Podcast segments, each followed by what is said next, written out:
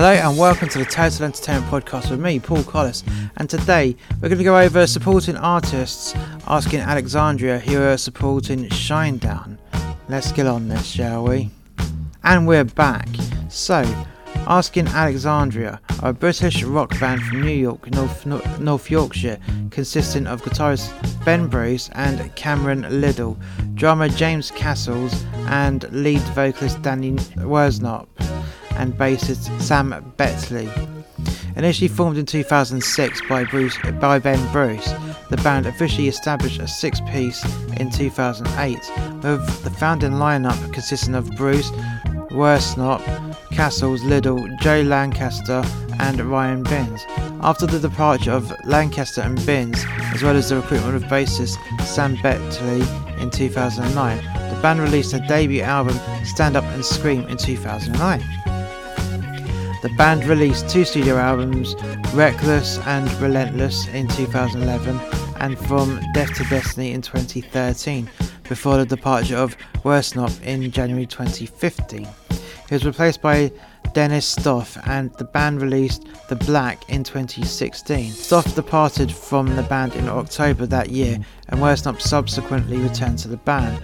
The band released a self titled fifth album in late 2017, which was a marked stylistic departure from their previous works. Their sixth studio album, Like a House on Fire, which was released on the 15th of May 2020, shows the group's continuity of a more straightforward and melodic hard rock sound, while also shift into different genres. Its follow up to their seventh studio album, We'll See What's on the Inside, was released on the 1st of October 2021. Ben Bruce, the band's current lead singer, guitarist, and backing vocalist, originally formed the band in Dubai, United Arab Emirates, in 2016.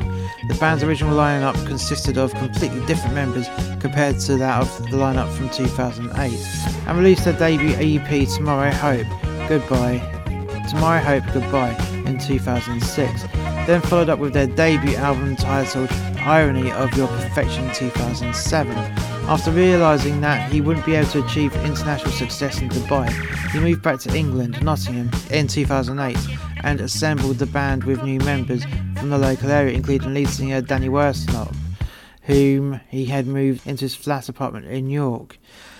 The band became a six piece after recruiting Ryan Binns on synthesizers, James Cassells on drums, Joe Lancaster on bass, and Cameron Liddell on rhythm guitar. Later that year, Binns decided to leave the band in January in January 2009. Lancaster also decided to leave and was replaced by Sam Bettley. Lancaster later joined the metalcore band with One Last Breath. Bruce carried the name of his previous band over to his new one, due to not wanting to bother of coming up with a new one. However, he insists that despite having the same name, it is not the same band. When asked why he chose that particular name, he explained that most bands have a pretty shit band name, so I just came up with something I came up with Alexandria as a human name because people relate to humans, although the reason for using the word asking is not, is not explained. Stand Up and Scream was recorded during spring 2009 and was produced by Joey Sturgis. The band signed to Sumerian Records and released their debut album on the label on the 15th of September. The album charted only in the US, peaking at number 24 on the top hard rock albums and 29 on the top independent albums. Four singles were released from Stand Up and Scream.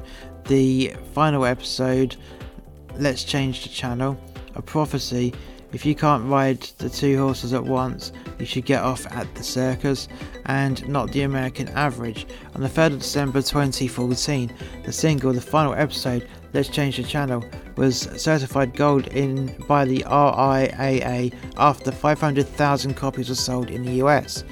On March the 30th in 2017, the band's full single, Not the American Average, was also certified gold by the RIAA after 500,000 copies were sold in the US. The band toured across America as a support act for the remainder of the year, supporting Evergreen Terrace along with The Fallen Dreams and Unholy in October, and Alesana along with From First to Last.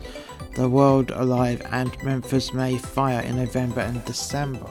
The band's music has mostly been described as metalcore, hard rock, heavy metal, post hardcore, and screamo.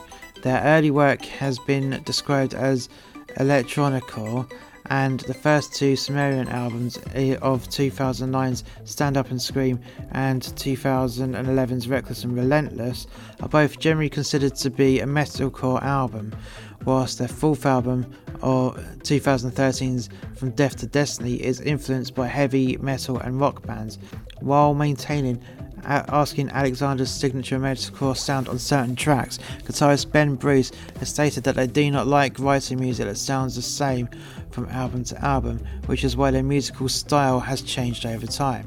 Ben Bruce has expressed the feeling that, he, that the band's lyrical style before Reckless and Relentless was immature. According to Bruce, the band wanted to move on from yelling out lyrics like fuck and you stupid fucking whore to more mature style with more meaning.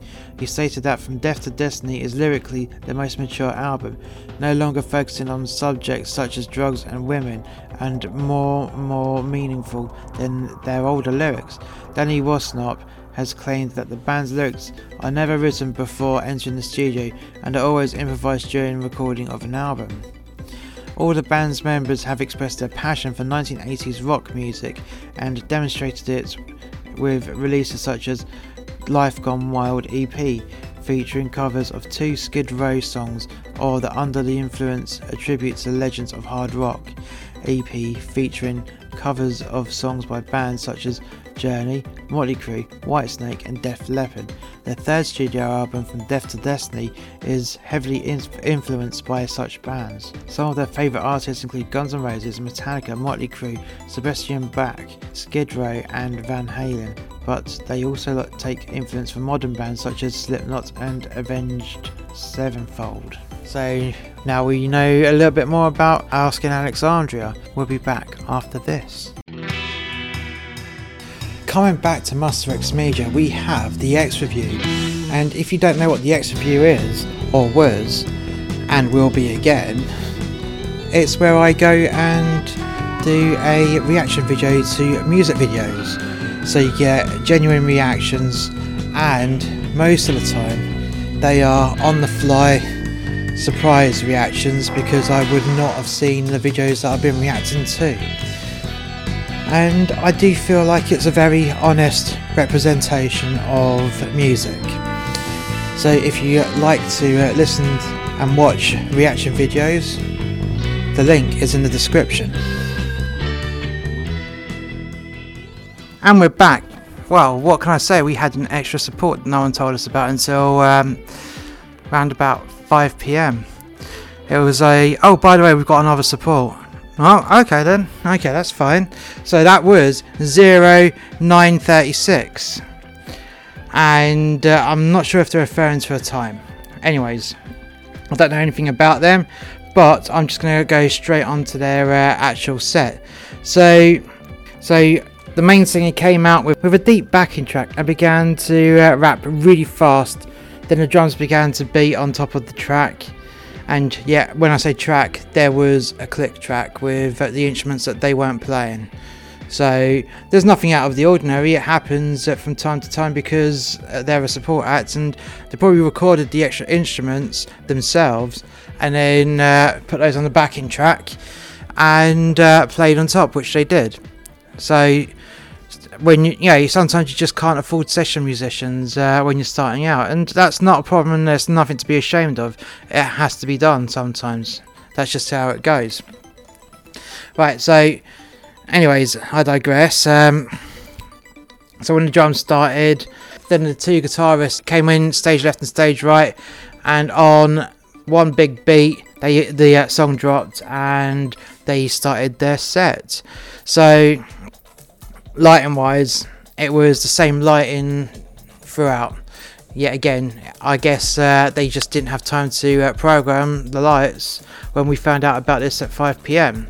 So, it was a uh, Congo Blue backlight from the upstage LED profiles, and then they had some white lights from the next row along, backlighting and side lighting them, and that was it really. And with a little bit of front light from the front of the house bar and that's all they had from start through finish.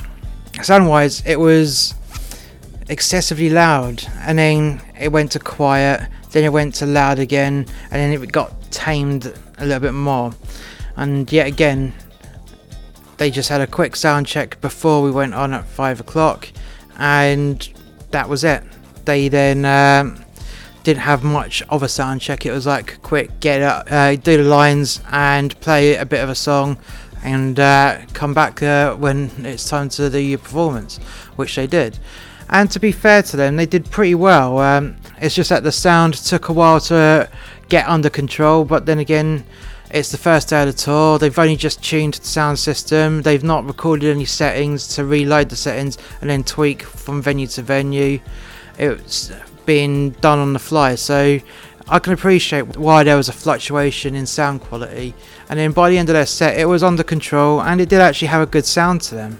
Although at, at the start of their set, though, the drums completely drowned out the backing track and the guitars and even the vocals and it was only about halfway into their set that the vocals became a bit more prominent so you could actually hear what was being said, although it was being rapped very, very quickly.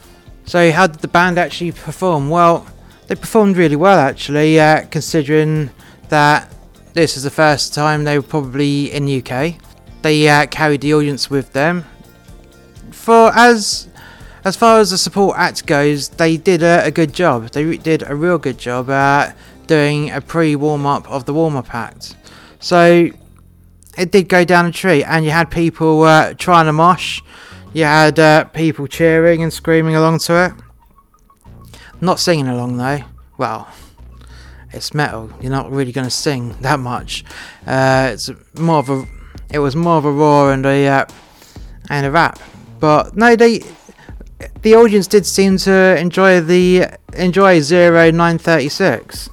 Now, tone wise and whatnot, tone of the performance, well, 0936 did remind me of being in an old school uh, pit club, you know, a proper gri- a proper grotty, sticky floor, back metal, uh, back room uh, metal club that you'd find in some rundown pub. But there's nothing wrong with that. I loved that. I did actually miss stuff like I did actually miss stuff like that. Uh, now I'm a grown up. You don't really get that anymore. It's all got to be nice and clean now. 0936 did remind me of my youth and how much fun you can have on the metal scene when you're young. We'll be back after this.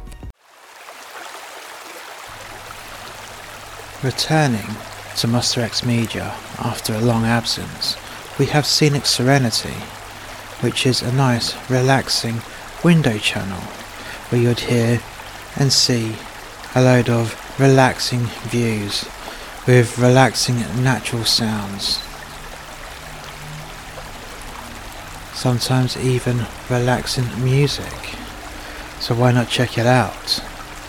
The link is in the description. And we're back asking Alexandria. Well, they didn't have much space on the stage, because they had their own drum riser which was immediately in front of which was in front of Shinedown's risers.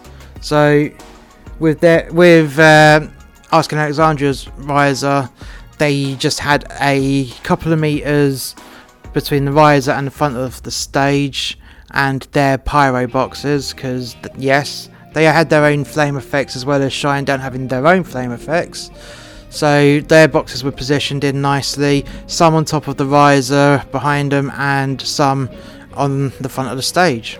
Also, there were uh, three elevation platforms right on the front of the stage as well. And if you're not sure what I mean by an elevation platform, well, one of the well, an elevation platform is quite literally a little riser that you just use to stand on to give yourself a bit more prominence on the stage when you're doing a solo or a big part on your guitar. It don't have to be a guitar, it could be any other instrument, but it just makes you stand out and be more prominent. They had three of those, one, sta- one stage left, one stage right, and one centre stage.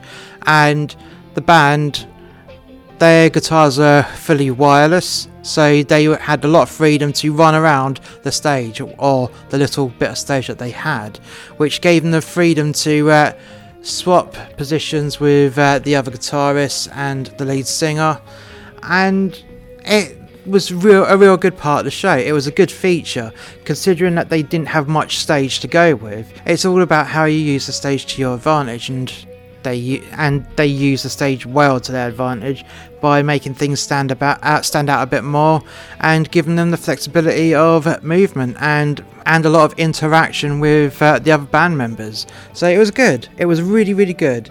Nice a nice thing to see actually. From start to finish, the lighting was uh, was was serious um, in their uh, flash and trash.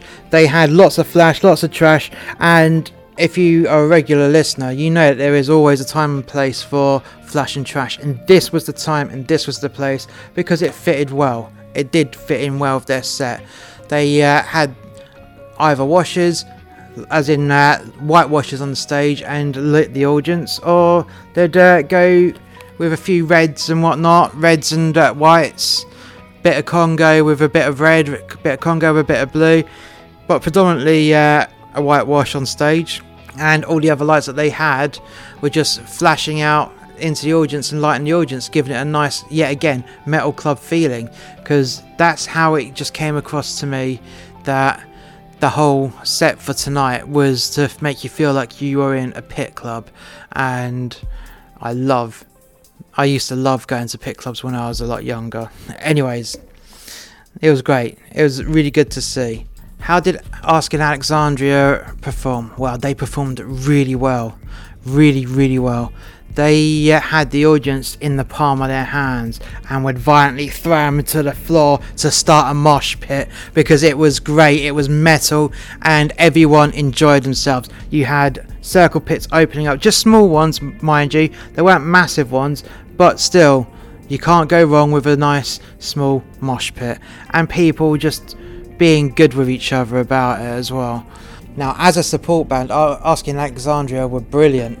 They uh, definitely, definitely had uh, the audience warmed up ready for Shinedown, and you know people were singing along, people were moshing, you know, doing Sign of the Devil, you know, with their hands up, and you know, proper rocking out and moshing out, and the audience just loving it. You could feel a really good atmosphere in there for them, especially when the uh, band were playing some amazing, amazing solos.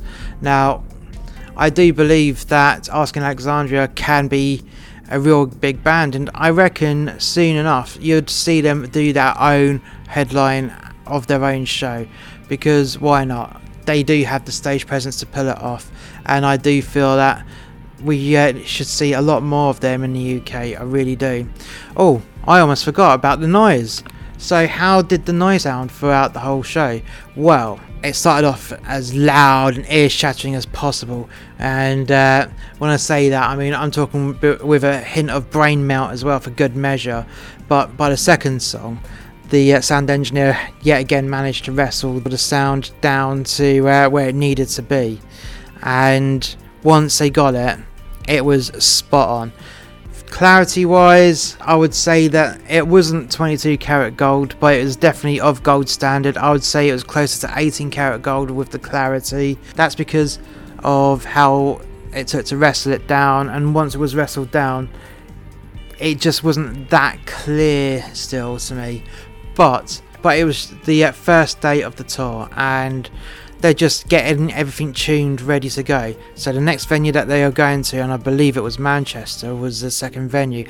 I would say that they would just reload the settings, do the tweaks, and they would definitely, prob- they would most likely get the clarity up to the 22 gold standard, my 22 carat gold standard, and it's just one of those things. You know, a big show, big powerful PA system and once it was all wrestled down, it was fine.